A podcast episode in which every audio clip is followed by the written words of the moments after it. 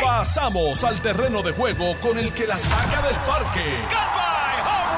Le estás dando play al podcast de Noti 1630. Pelota dura con Ferdinand Pérez.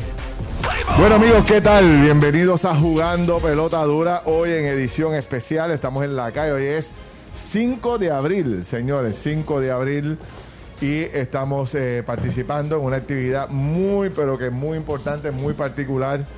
Y vamos a estar describiéndola en los próximos instantes todo lo que está ocurriendo desde aquí, desde Carolina, hoy. Estamos en las facilidades de lo que era antes la antigua iglesia Fuente Agua Viva, donde hoy se pone la primera piedra para la reconstrucción de este, de este nuevo templo. Y eh, va a estar hoy aquí eh, medio mundo, entre ellos el gobernador de Puerto Rico. Ya está entrando por ahí el pastor Tony Alfón para que me dé un poquito de información, un poquito de datos por ahí. Pastora, ya, mire, mire el micrófono ahí. Pero presento rápido a don Carlos Mercader. Don Carlos, ¿cómo está usted? Saludos, buen día. Buenos días, Felirán. Saludos, todo bien, gracias a Dios. Saludos a ti, saludos a, a todos los que están con nosotros aquí esta mañana. Medio gobierno, Está- ah, medio gobierno. gobierno. Ahí hay Sí. varios representantes. Eh, y también saludo a todos los que están eh, que nos siguen a través de la de No, sí. Notiuno 630 y de Notiuno 94.3 FM y también a los que nos están siguiendo por las redes sociales. Siempre agradecido de que estamos en el mejor programa de la radio de Puerto Rico, Eso es así. Pelota Dura. Eso es así, está desde Cabo Rojo, vino por ahí, eh, tuve que mandarle tres veces el pin para poder llegar, porque tú sabes que el hombre sale de Cabo Rojo y, y se pierde, pero aquí está, Don Chile Coma, desde Cabo Rojo, Puerto Rico, ¿cómo está usted? Saludos, Felinán, contentísimo de estar aquí en esta facilidad. Buenos días, Carlos, también. Buenos días a los amigos. Al pastor Otoniel Ford, bien, bien, eh, buenos días y contento aquí de estar con ustedes en esta facilidad. Pastor, buen día, ¿cómo está usted? Buen día, ¿Está contento? bien, contento de estar aquí en este lugar. Ahora yo quiero hacer una pregunta y que, sean honestos, que tú seas honesto. Ahora pues, Dime en qué remoto te tienen una carpa con aire No, en ninguno, en ninguno, en ninguno. Dime en qué lugar te han tratado No, no, así. no. Si viene pelota dura hay que hacerlo más fino, lo mejor. Así que esto No, no, es y- espectacular. Mira, y qué aire, tuvimos que movernos y todo, porque enfría como loco. que si sopla ese aire. no, Pero, contento, ¿qué, qué va a pasar aquí hoy, Pastor? Cuénteme, me parece un evento bien importante y yo sé que ustedes están de celebración, porque imagínate, tantos años luchando para que esto se diera, pero ya hoy, pues obviamente se oficializa, porque llega el gobernador, veo la plana mayor del gobierno aquí hoy. ¿Qué va a ocurrir para que la gente tenga una idea de lo que se hace el acto oficial? Bueno, básicamente el acto oficial de la primera piedra de la construcción de nuestro nuevo edificio, eh, luego de varios años de haber luchado para que el programa que el presidente Donald Trump firmara, donde por primera vez en la historia se le daba oportunidad a los House of Worships, como se les conocen en inglés, que tuvieran acceso a los fondos de recuperación en cualquier desastre, era un programa innovador eh, nuestra iglesia es de las primeras iglesias, se entiende que los Estados Unidos y en Puerto Rico de recibir una cantidad asignada por FEMA eh, para poder reconstruir el templo. Eh, esta, esta facilidad quedó totalmente destruida, así que es de las eh, construcciones más grandes que se van a hacer en Puerto Rico en su totalidad, es una restauración completa. Ya se empezó el proceso de la demolición. eh, ahora estamos en esos últimos detalles y esperamos que tan pronto termine el proceso de la demolición, comience formalmente la construcción. O sea que vienen grúas para aquí. Pues, no, no se viene tanto en grúa, bueno, porque está no bien, lo que pasa es que- Bueno, vamos a ver. Lo, bueno de esto es que se ve, se ve grabando Sí, Dios. sí, sí. Así que Eso sería. no se le va a escapar esa No, no, grúa. pero la vuelvo a meter una grúa por allá como de lugar, olvídate. Alguna grúa, grúa meteo para que Ferdinand y tome la foto. No, porque este es un sitio eh, ideal para poner la grúa, ¿verdad? Porque se ve muy lejos, Y ¿no? quieren poner 10. Para que diga, 10 Hay grúas. 10 Hay grúas. que celebre una pequeña victoria, hay que celebrar como dice. Pequeña victoria. Ahora, pastor, ¿por, por qué? O sea, para que la gente pueda entender un poco, fíjese que yendo a, a los orígenes de todo esto, cuando llega María a Puerto Rico, Ajá. eh, eh, Trump hace, eh, no sé si fue legislación o, o legislación administrativa, para que por primera vez en la, histo- en la historia las iglesias que fueran afectadas o destruidas. House of Worships. Exacto. eh, pudieran eh, beneficiarse de, este, de esta ayuda federal, que es la, la ayuda de FEMA, como la recibe un municipio, como la recibe el Estado. Muy bien hasta ahí. Está bien, no, no te puedo. Yo sé que Trump la firma. Ajá. Yo no sé si fue una iniciativa realmente del Congreso Demócrata Claro, en aquel claro. tiempo o del Sí. Senado que era republicano. Pero Trump es el que firma eventualmente que sí. Sí. se pase y lo hace creo que fueron dos o tres semanas antes de que viniera el huracán María. Ok, ok. Entonces, Carlos, tiene a lo Lo que mejor que era un tema. Ok, fe- esto, es una, esto es una política pública de FEMA. Ok. FEMA trabajaba con este, con este tema distinto y antes se, Ajá. ne- se negaba eh, por, por, las, por diferentes disposiciones de ley en que se le, se le otorgara los fondos de recuperación a iglesias. ¿Qué pasa? Cuando pasa Katrina y en la recuperación se da mucho, que hay mucha iglesia que sufre. Claro. ahí, y comienza de forma administrativa FEMA a expandir, pero era arbitrario, o sea, no necesariamente estaba establecido. Y entonces y es en la administración Trump que se trae Que se formaliza, se que formaliza. hacen, que se trae como una enmienda a la ley de Ok, esa forma, y ok. ahí que se firma.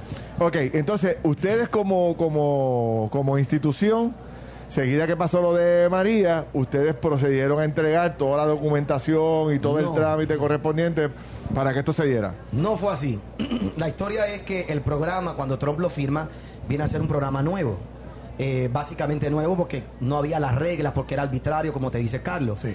Llega dos semanas después del huracán, la administración de Ricardo Rosselló hace algunas gestiones, pero era un programa que ni FEMA sabía. Ni FEMA, exacto. ni Cortés sabía, ni la administración de Ricardo Rosselló sabía. Estos programas tienen unas fechas de expiración donde si tú no aplicas en un momento dado, simplemente se pierden. Ese programa expira porque en ese proceso muy pocas iglesias en Puerto Rico conocían de que había una oportunidad y una posibilidad. Así que tan solo una o dos iglesias que tienen contacto en los Estados Unidos, que sabían que lo podían hacer, aplicaron al proceso. Yo me entero del programa porque yo absolutamente no sabía nada, nunca hemos dependido de gobierno en nada, de dinero federal, así que no me, nunca, no pensé que había. Y me entero por García Padilla, el ex gobernador. El ex gobernador viene aquí a nuestras facilidades eh, como a darme el pésame y al mismo tiempo me dice, oiga pastor, usted sabe que está, está el programa. Ahí es cuando yo me entero, el programa está expirado. Él literalmente me en un avión para Washington sin conocer a nadie. Hablo con Rick Scott, hablo con Marco Rubio, me reúno con Luis Fortuño, el ex gobernador allá, me reúno con diferentes personas hasta llegar a donde Ron Johnson, senador Ron Johnson de Wisconsin.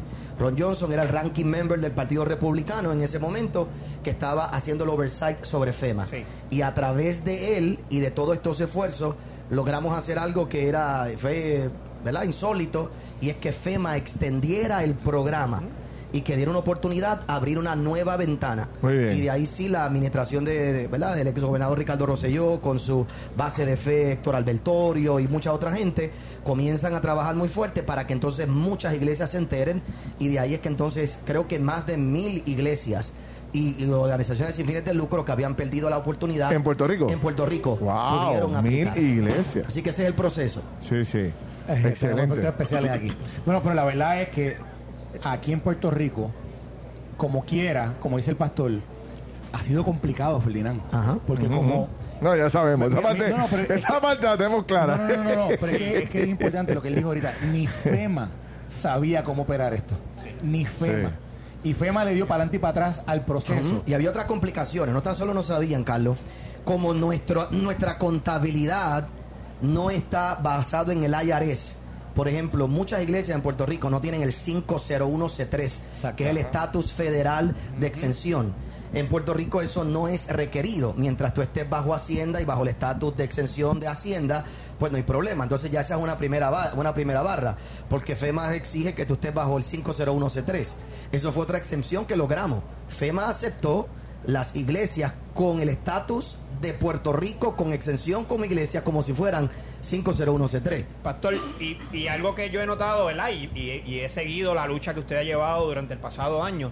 eh, sé que se han ido uniendo y usted ha sido como que la, la, la punta de lanza de todas las iglesias, ha sido la voz de Estoy todos de porque- para que ellos pudieran aplicar y que el proceso se llevara a cabo. Cuéntenos un poquito de eso, cómo Bueno, ha sido. fuimos los primeros que repartimos la voz, nos metimos, ¿verdad? Y repartimos la voz y logramos hacer varias reuniones. Eh, de ahí pues ya la voz se comienza a regar y diferentes concilios comienzan a aplicar, pero por ejemplo, eh, aquí en nuestra iglesia, en nuestras facilidades temporeras, es donde viene el, no recuerdo el nombre de él, pero el zar que asignó Sí. eh, Donald Trump. Recuerdo cuando el aquí, almirante. sí. el almirante, él viene aquí a nuestra iglesia y hace una reunión en nuestro templo temporero para poder explicarle a todas las iglesias que terminen el proceso de aplicación de todo eso. Así que se hace un proceso muy interesante que, que ha abierto un montón de puertas. Muy bien. Hoy, este sería la primera piedra oficial de un proyecto de FEMA de reconstrucción de, de A esta iglesias. magnitud sí, yo creo que ya hay unos fondos que se han asignado a otras iglesias para poder reconstruir que sea un poco del techo, que sea un poco del estacionamiento.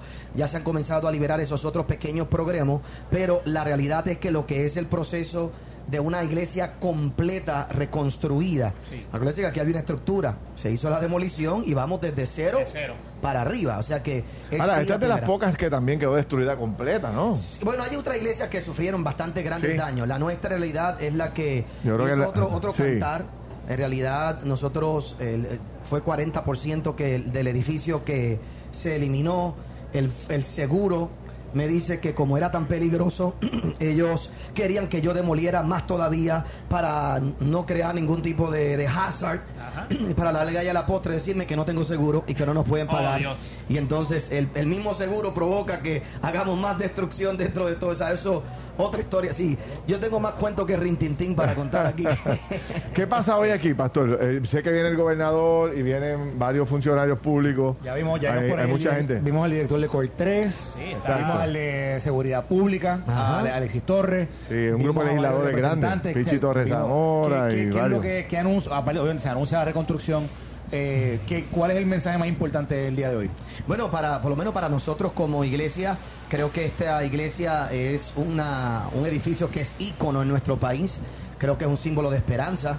Como hay 40 mil carros que pasan frente a este edificio todos, todos los días, que conocen esta propiedad y creo que es demostración de que realmente, pues sí, mira, cosas están pasando, cosas están ocurriendo que nos podemos levantar, que es un momento de, esperanza para Puerto Rico en el futuro.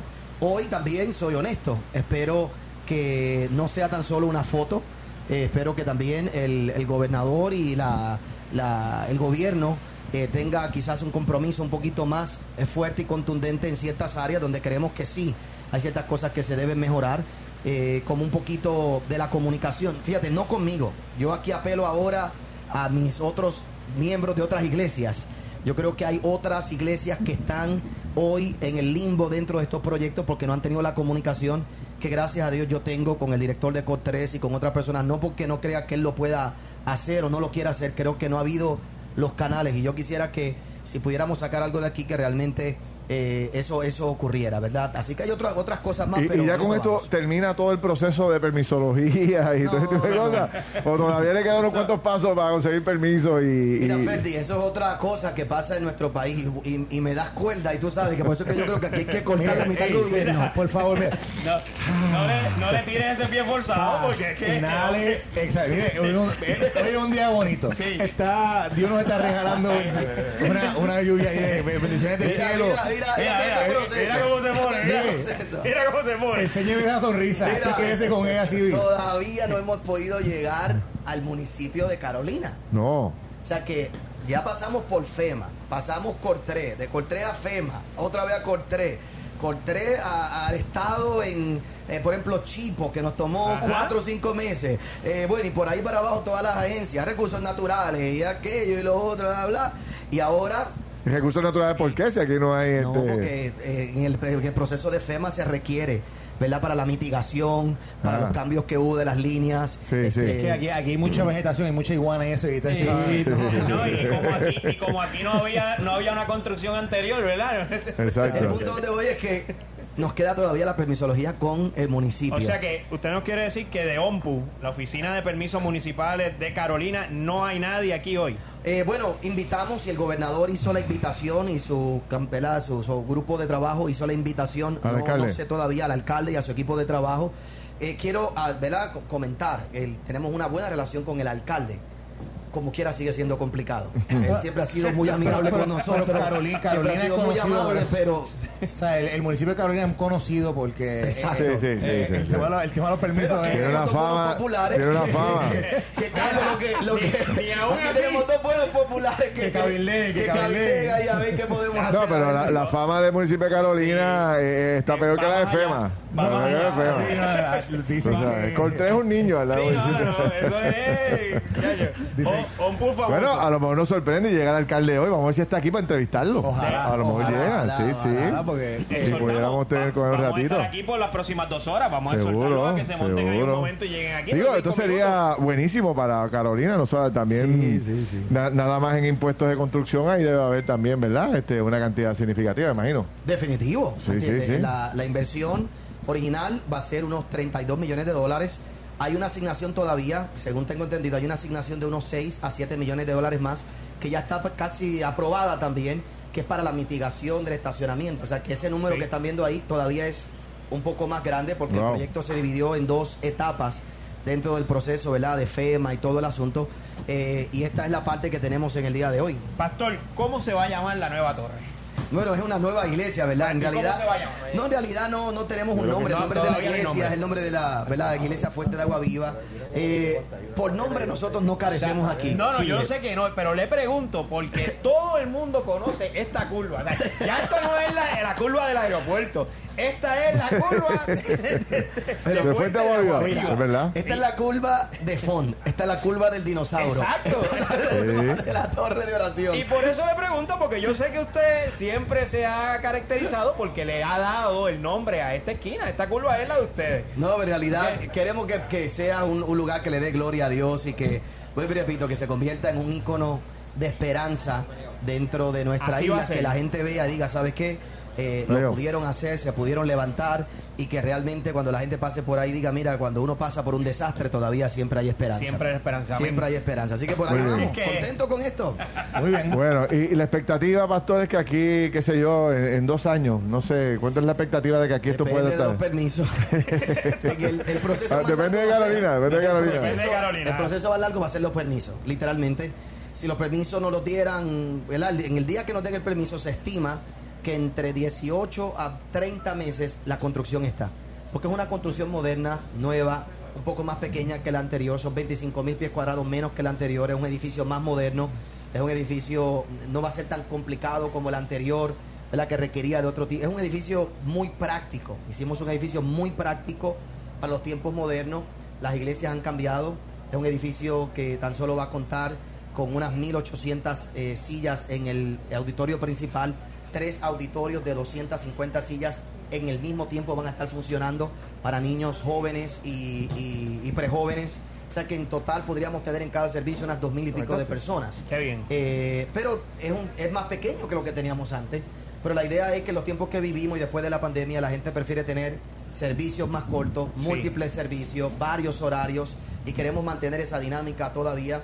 Así que eso es lo que el, el proyecto que tenemos con el favor de Dios en los próximos en los próximos años. Qué pero, bien. pero contestando la pregunta debe durar yo estimo 24 meses luego de que nos den el permiso y podamos poner la piedra realmente oficial de la, de la construcción. Muy bien, muy Sí bien. va a ser. Bueno, pero me parece Pero pueden una... estar llamando ustedes a ver si, si todavía, aunque... No, pues usted va, Si no usted, va al pro- usted va al programa y tira, y tira, hace los swing allí y se, y se mueve, se mueve, se mueve rápido, Vaya, pero a Chile, a ver si todavía tiene contacto ahí. Vamos, vamos, vamos, vamos a montarnos el carro, vamos a llegar allí, vamos para allá. Aquí pero estamos. es, es una es una muy buena noticia para una semana como esta que verdad que, que se anuncie la primera piedra básicamente de un proyecto emblemático de una iglesia que ha sido es que es reconocida por todo Sí, Puerto Rico sí. y que trae este elemento nuevo donde pues a través de ayudas federales como es FEMA se pueda desarrollar un concepto como este y me alegra saber que muchísimas otras iglesias podrían estar en los próximos meses Fíjate, o años ayer- recibiendo Ayer estaba en el avión, Ayuda. yo fui ayer a Orlando, Florida. Yo prediqué, yo me monté un avión a las 12 del mediodía, llegué hasta las 3 de la tarde, prediqué y a las 10 y media de la noche regresé. ¿Cómo? Yo llegué hasta las 1 y media de la mañana, llegué hoy aquí para estar aquí hoy y asegurarme que pudiera estar.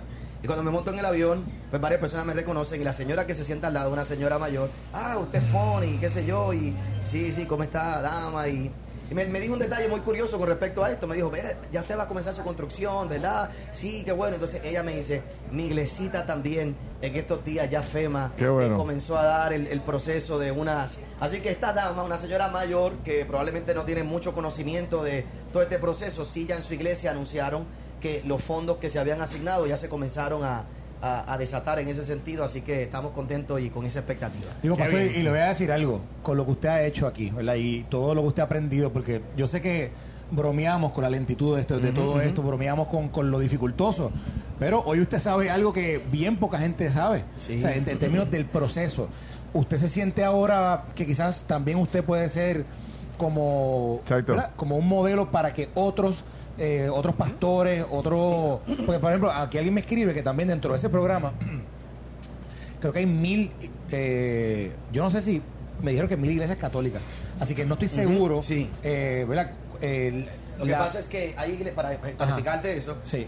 las instituciones que tienen múltiples iglesias debajo de ellas, como la nuestra, Sí. yo tengo dos iglesias más. Ok. Que también, entonces tú puedes tener una aplicación para una para un concilio o un grupo de iglesias, pero tener 100 edificios debajo. Así que probablemente la iglesia católica tiene una aplicación y tiene eh, necesidad en mil lugares de ellos y entonces eh, y ahí tienen que trabajarlos independientemente, pero con una sola aplicación. Ok, ok. Por eso, pues, con, la, con, la, con la otra, bueno, usted tiene dos iglesias, pero con la otra iglesia, con los otros pastores con los que usted tiene relación, ¿ha po- ha- ¿usted le ha podido enseñar a ellos? ¿Usted le ha podido guiar en el proceso? A muchos que se han acercado, sí. Y en estos días hablaba con eh, el señor Lavoy, ¿verdad? Manuel Lavoy, el director de Cortré, que me ponía a su disposición de que hiciéramos una reunión y que sintáramos a Exacto, todos los eso es muy bueno, eso es muy bueno. 400 excelente millones. Sí. 400 millones de Y dólares. se van a perder si no se terminan aplicando. Y quiero que sepas que hay otro problema que quizás podemos después hablarlo, y es que hay unos fondos que el gobierno estatal puede dar, al igual que le pasa a los municipios, lo que se llama el matching fund. Sí. Entonces, el gobierno todavía no ha podido dar ese matching fund o asegurar que pueda dar ese matching fund para el 10% que FEMA no, cubre. Y hay iglesias que están desistiendo de tomar el dinero de FEMA porque no pueden tener el matching fund. Ah, ok. Wow. Entonces, porque hay iglesias que su destrucción fue de un millón y medio de dólares, por ejemplo, pero son iglesias pequeñas de 100, 200 miembros que Y necesitan parear y lo que necesitan reciban. parear lo que reciban para poder completar el proyecto. Así que esos son otro issue, pero respondiendo, sí, tengo que ir a saludar al Gobernador, gobernador dice- Acaba de Sí, hacer sí. entrada el gobernador de Puerto Rico. tengo que ir a traiga, Está- traiga- traiga el gobernador un momento acá para Está trazando, está trazando el protocolo, Vamos este pastor. ver, Tráigalo aquí, pastor, que Sí, vamos sí, aquí sí, a sí, hacer sí. llegó. Estamos viendo ahí la comitiva. No es Donald Trump, es, es Pedro Pierluisi que está llegando por allá Llega el alcalde de Carolina también. eh, Oye, se me parece a la comitiva de, de Trump ayer, mira. mira cómo está Bueno, llegando. Casi, Wow. casi, casi, Bueno, mira casi. eso, una, dos, tres, Oye, cuatro. pero tuviste, la, tuviste el cinco video de, de lo de Trump. No, no, es impresionante. Aquello de hecho, era- yo quería hablar de eso ahorita. Vamos a hablar con calma porque desde, desde de- al, al- al analizar todo lo que pasó con Trump, ¿verdad? Pero entre ellos eh, el, el montaje, si es que se le puede decir así, ¿cuál sería la palabra? Este, el entourage, eh, ¿cómo se dice? El, el- esta, este andamiaje que él monta para moverse de un lado a otro. Es una cosa tan y tan y tan impresionante.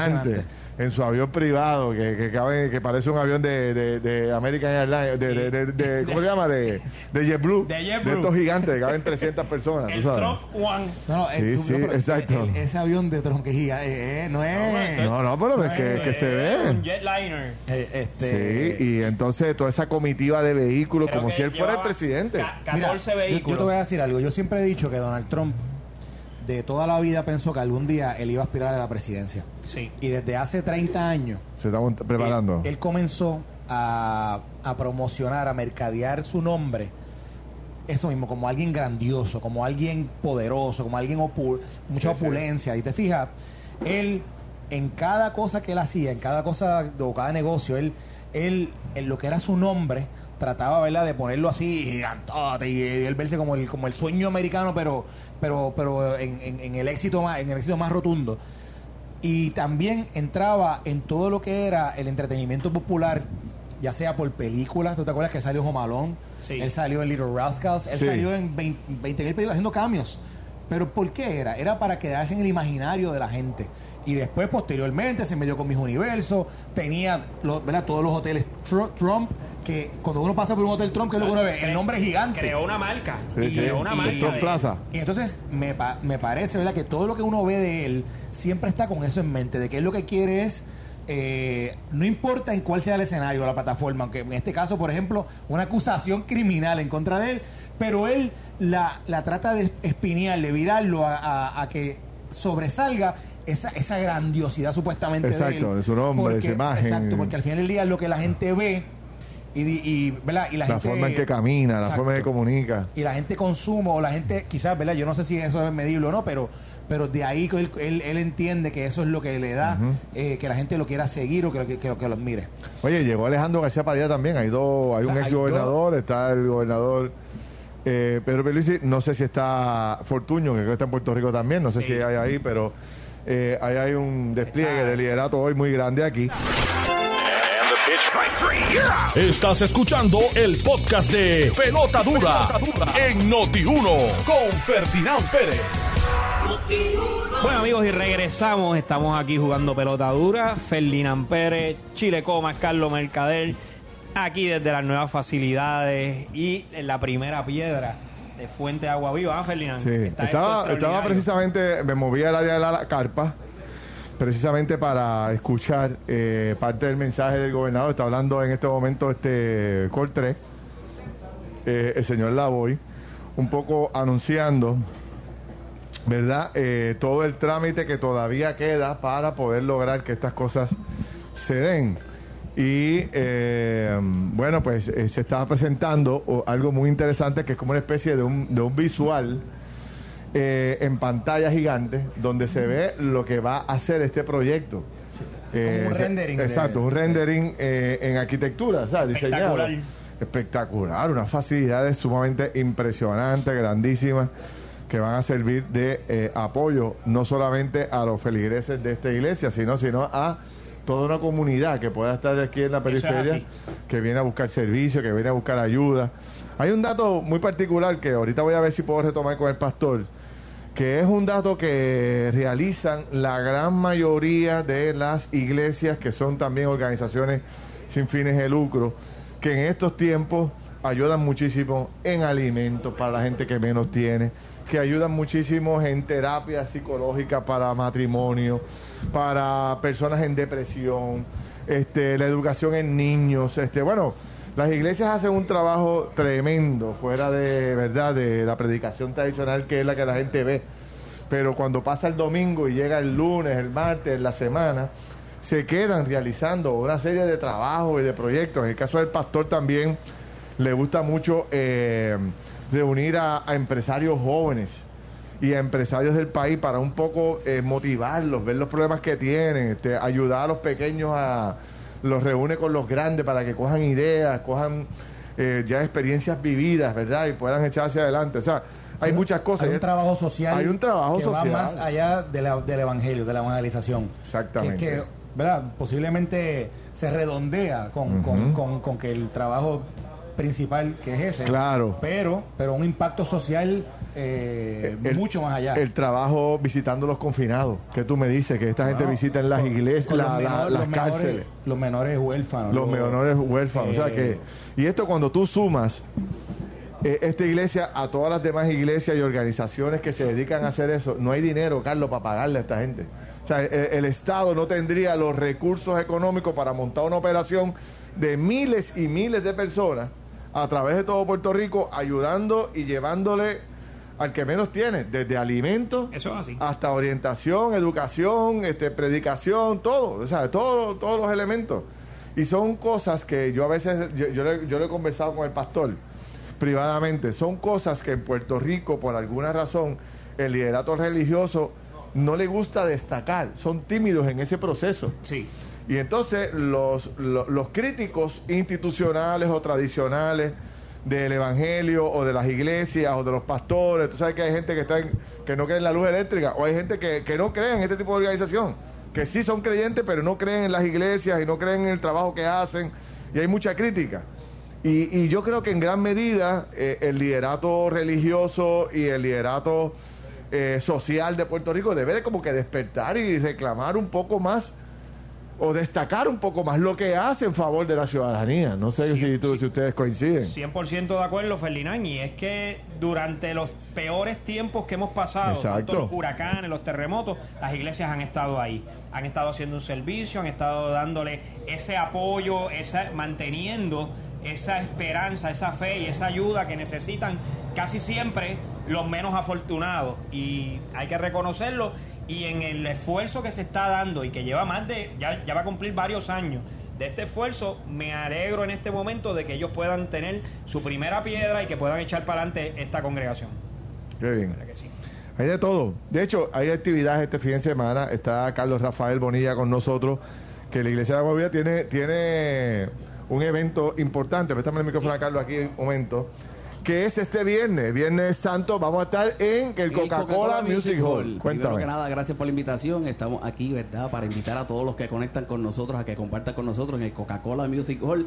No me trajeron para opinar, pero nosotros sí creemos que la, la manifestación del poder de Dios y la obra social que quizás nosotros hacemos, la grandeza está en el individuo y es el individuo en el entorno donde muestra el cambio, donde muestra la transformación y que definitivamente entonces sirve como testimonio de todo lo que nosotros podemos hacer. Muy bien. Nos capacitamos, nos educamos, trabajamos y definitivamente impactamos de una forma positiva a la sociedad en todas las áreas. A Dios no se excluye, no se excluye de ninguna de ellas. Pero aquí estamos definitivamente para invitar a todos a que compartan con nosotros de este maravilloso tiempo que aún hay gente que lo puede cuestionar. ¿Por qué el Coca-Cola Music Hall? Bueno, pues ahora no tenemos una facilidad tan grande para reunir toda la feligresía, alguna de nuestras iglesias. Yo en particular pastoreo una iglesia muy joven, nueva, en el pueblo de Caguas, ¿verdad? Lo que llevamos es un año allí pastoreando, pero nosotros nos unimos en tiempos como estos, tenemos nuestro servicio, pero estamos allí, escuchamos la palabra del Señor, pero sobre todas las cosas tenemos la conciencia de lo que es honrar a Dios. El honrar a Dios y el sacrificio en la cruz del Calvario. Nosotros podemos hacer mucha obra social, nosotros podemos capacitarnos en muchas de las áreas de la vida para poder ser de influencia en otros y poder ver quizás una mejor sociedad, estableciendo de que somos imperfectos y que nosotros quizás como pastores, líderes religiosos, como nos quieran catalogar, tenemos la, la dificultad, por decirlo así, que tenemos que trabajar con los, con los problemas personales, más trabajar quizás con los de otros, como todo ser humano. Pero a diferencia quizás de alguien que se capacita solamente para suplir esa necesidad social, como lo es la psicología, como lo es quizás el emprendedurismo de una charla empresarial, que todo eso lo podemos hacer por los conocimientos que adquirimos y lo que hacemos profesionalmente hablando, la grandeza está en el sacrificio que hizo Jesús en la cruz. Y el sacrificio que hizo Jesús en la cruz para nosotros los que creemos en la salvación, en la vida eterna, ese crecimiento espiritual y definitivamente la grandeza de Dios manifestada en cada uno de nosotros es por ese sacrificio. Nosotros vamos el viernes, estaremos en ese lugar, exaltando el nombre de nuestro Señor Jesucristo. el pastor Otoniel tiene una palabra especial, como siempre nos tiene muy acostumbrados, un hombre que estudia la palabra del Señor, un hombre que tiene una revelación fresca y que se, se atempera a los tiempos y añade en la vida de la gente, ¿verdad? Para los tiempos, él compartirá la palabra. Tenemos una banda de salsa, salsa adoración, es como un mix que la gente va a disfrutar muchísimo en el aspecto, ¿verdad? También en lo que es lo musical. Ya claro. más, la hija del pastor, que tiene unas canciones muy conocidas, va a estar adorando al Señor con nosotros. Bueno, pasaremos un tiempo maravilloso en un lugar muy especial. El venue, como decimos por ahí, lo hace medio especial. Allí se baila. Porque bueno, allí hay área para bailar. Aquel que, aquel, que tenga, aquel, que tenga, la alegría y el gozo del Señor y sus pies se mueven, no puede impedir que sus pies se muevan. Tú sabes que nosotros, yo, yo he ido durante los, qué sé yo, yo no me acuerdo cuántos años yo llevo yendo a a, esta actividad que organiza el pastor Tony Fon. Y él, la ha hecho en múltiples sitios. Antes era en el templo, después la hizo en Jorto Clemente. Eh, y llenaba el Jorto Clemente. O sea, el pastor llena el, el Clemente. Viene gente de toda la isla, viene gente de Estados Unidos. Y entonces ahora, y el pastor siempre anda buscando lugares emblemáticos, así bien, que la gente le guste ir, una, una, una atracción adicional para la gente. Y como está pegado el Coca-Cola, pues el hombre va, vamos para el Coca-Cola también. Si va un rapero, va un salsero, va un merenguero, ¿por qué no puede ir los integrantes de la iglesia? Claro, lo importante es predicar la palabra. Históricamente hemos estado en el Choliseo. Hemos hecho Choliseo, hemos hecho centro de convenciones. Y lo particular es que no es un concierto. No vamos a esas épocas especiales no han sido para hacer un concierto, que es atractivo para el entretenimiento aún en el mundo cristiano. Lo que vamos a hacer es un servicio religioso Allí tomaremos la cena del Señor, allí habrá oración, por supuesto, habrá el aspecto musical y todas estas cosas, pero el enfoque es el servicio. Fíjate, fíjate algo que, mencionaba eh, Pastor y, que lo mencionaba Ferdinand, y es la, la juventud que Otoniel le ha dado a, a este, a este giro, ¿verdad? Eh, en la iglesia y cómo los jóvenes se han identificado con él, cómo esa frescura de su mensaje, los jóvenes lo han captado y de verdad lo siguen, o sea, y, y se llenan las actividades. Fíjate que es interesante porque la juventud que tiende entonces a seguir, esa juventud que tiende a seguir es una juventud pensante. Sí. Yo no, volvemos, no trajeron para opinar, para hablar un poco Claro, del evento. claro, oye, pero pero- es una juventud que piensa, porque el mensaje de Fuente de Agua Viva definitivamente es un mensaje que va a apelar al pensamiento. El joven que tú ves en Fuente de Agua Viva es un joven que quiere emprender, es un joven que quiere seguir hacia adelante, es un joven, es un joven que quiere salir, es un joven que quiere hacer algo diferente en medio de lo que se está viviendo. Pero lo determina la palabra del Señor y la palabra que se recibe. Yo creo que el pastor Otoniel tiene esa gracia. Sí, la tiene. de nosotros tenemos esa oportunidad de poder alcanzarlo. Y una pregunta, ¿ya, ya has tenido la oportunidad de trabajar con el pastor en todo en todo este proceso de- del tema de la reconstrucción o He estado, he estado de cerca y de lejos. He estado de cerca y de lejos. Hay una gente asignada para eso, hay una gente asignada para eso. Nosotros somos muy responsables en el aspecto, ¿verdad?, de todo lo que requiere un proyecto de magnitud como esta. Y hay gente que tiene que estar enfocado solamente en eso y tiene que tener todo el conocimiento, pero sí nos mantenemos Digo, al tanto, y- porque somos y parte la- del la- staff, lo de la iglesia. La pregunta Sí. que te hago y, y- o el por qué te hago esa pregunta es porque el pastor nos ha, nos ha ido compartiendo a través de que él participa en el programa, nos ha ido compartiendo el proceso, ¿verdad? Cómo ha sido todo esto. Y yo creo que, si bien es cierto que, que ha sido un proceso co- bien complicado, ha sido medio engorroso, eh, la realidad del caso es que hay un aprendizaje. Eh, para, para él, ¿verdad? Como, como, como administrador o, o líder, ¿verdad? De, de- de esta iglesia, Ujú. que es, que es, que es para compartirse y para llevarse a otros, a otros. Y tú hablabas ahorita, ¿verdad? De, del tema del trabajo que ustedes hacen a par social.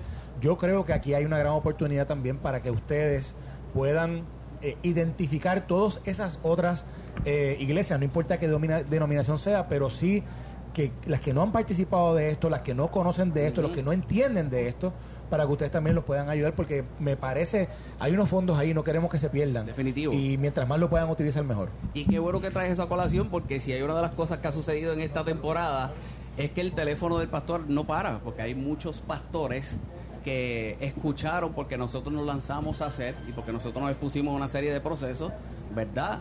Y preguntaron y los hemos ayudado y definitivamente estamos a la disposición de, de poderle Seguro. capacitar. Bueno, pues entonces este viernes, eh, este viernes santo, a las 2 de la tarde me dijiste. Coca-Cola Music Hall. Coca-Cola Music de la Hall. tarde, ahí estaremos. Todas las personas que quieran, que no tengan una iglesia o que quieran disfrutar de una actividad muy bonita, organizada con mucho detalle. Eh, siempre el pastor se esmera mucho en que el, el espectáculo musical sea de primera. Eh, obviamente la predicación de él pues siempre es buenísima. Yo recuerdo el año pasado eh, vino Cash Luna al Roberto Sí, Clemente. estuvo el Roberto Clemente. Este, yo estuve allí y es espectáculo tremendo, la predicación de una figura de ese nivel, pues extraordinaria. Así que nada, pues allí yo voy a estar allí el domingo, el Qué viernes, bueno, perdón, así que allá nos vemos el a estar, domingo a ahí. el viernes a las 2 de la tarde. Si Bueno, vamos el domingo es el viernes. Excelente. Gracias. Bueno, mira, eh, antes de pausar, gracias, eh, Carlos, Rafael, gracias muchas. Eh, antes de pausar, eh, y estamos tratando de ver si el gobernador nos da unos minutitos antes de que se vaya.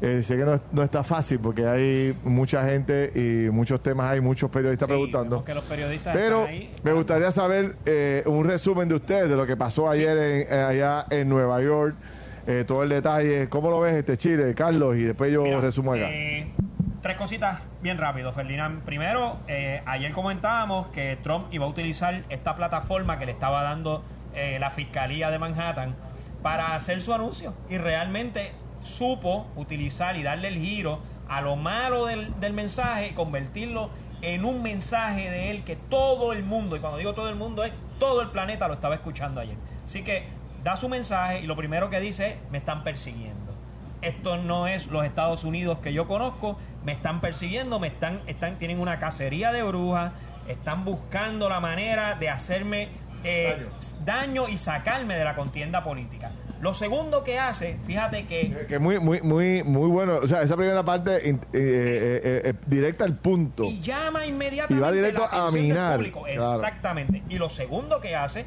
que y lo hace de una manera, entiendo yo, espectacular para sus seguidores, es que le dice, salgan, salgan a la calle, estén conmigo, eh, no me voy a quitar, este fiscal la tiene conmigo, me está persiguiendo y el juez y el juez que está viendo el caso me odia.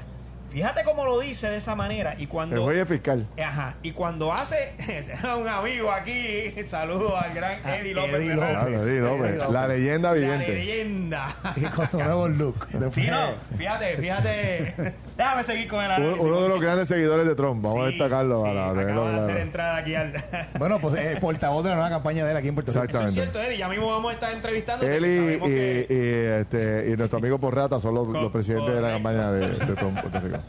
Fíjate que lo, último que también eh, quiero resaltar para darle la, oportunidad a Carlos Ferdinand es que hace un llamado y hace un llamado a que no se va a quitar, que va a salir bien de todos estos cargos y que esto no solamente él solicita, ¿verdad? Que la gente salga a apoyarlo, sino que él va a demostrarle a, a Estados Unidos y al mundo que él es la mejor opción, que el presidente Biden no sirve, porque así lo digo, que es el peor presidente que se ha visto en la nación, y que él va a ser el próximo presidente de los Estados Unidos. Mira, Mira, mira, te voy a leer un tweet de Jeb Bush. Y te leo el tweet de Jeb Bush, porque tú sabes que Jeb Bush no es amigo de Trump. Tú sabes que en la contienda primarista y desde entonces lo, eh, Trump la emprendió una guerra contra la familia Bush. Eh, Él era el gran ganador y todo lo, y Exacto. todo, y todo- Y- y- lo y destorró. Trump sacó de carrera a Jeb, a Jeb Bush en la, aquella primaria para convertirse en presidente. Y mira lo que dice Jeb Bush en un, en un tweet sobre este proceso. Dice, el, el predecesor de, de Bragg, ah, este es el fiscal de Nueva York, no tomó el caso. El Departamento de Justicia no tomó el caso. Bragg dijo al principio que no iba a tomar el caso. Esto es bien político. Esto no es, una, esto no es un asunto de justicia.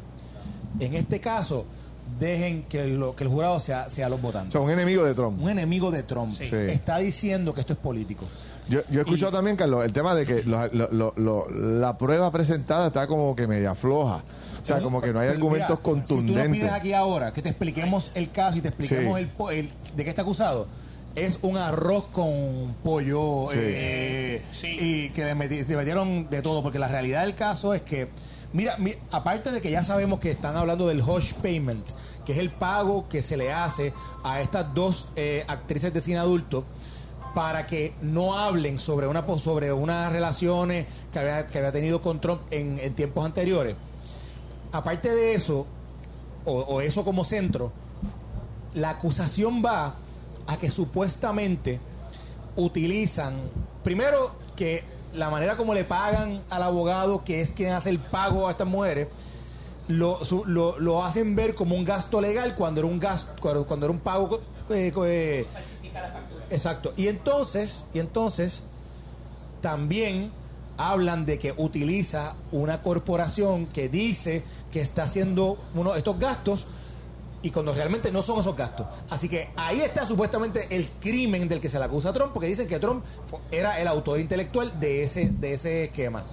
La verdad es que son hasta es que no he visto un jurista que, que no vea que no vea el pliego y diga eh, esto es de verdad por lo que lo están acusando. O sea, aquí mu- hay mucho cuestionamiento, Eddie. No sé si quiere añadirle a eso. Eddie, ¿cómo Hay, una, hay unos asuntos medulares que yo creo que se van a decidir de aquí a diciembre 8, que es la, la próxima fecha de la próxima vista, en las mociones que se habrán de presentar. Y uno particularmente, para no entrar en lo que es un bare bone, ¿verdad? Porque es, es en el hueso, una acusación en el hueso, es el asunto de la prescripción.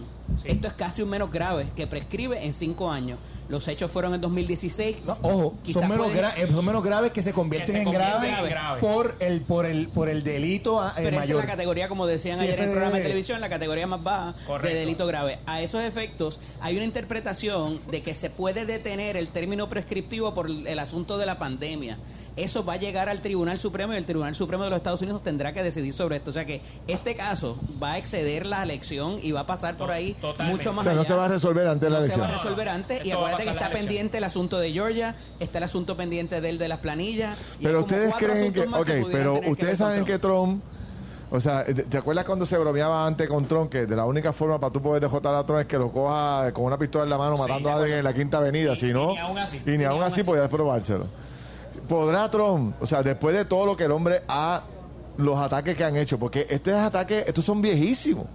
O sea, la acusación de que le pagaba a la bailarina sexual esta, eh, eso, eso ha corrido Que si lo hubiese en la hecho con campaña. fondos privados, no Ajá. había problema. Bueno, Eh, el no, punto- ojo, Eso es. no, no, no, no, fue con fondos privados. fue con fondos privados. lo Lo que pasa es pasaron que a la ley- de la campaña. No, no, no, no, no, no, Benefició- no, no, no. Eh, Eso, eso. El- Ellos es el dicen, beneficio. exacto. Ellos dicen que la ra- que el beneficio de la campaña es porque el hecho de que ellos ellos reprimieran esa información le Privó beneficiaba al- a él, al- al- no, al elector de- al elector de conocer esa información.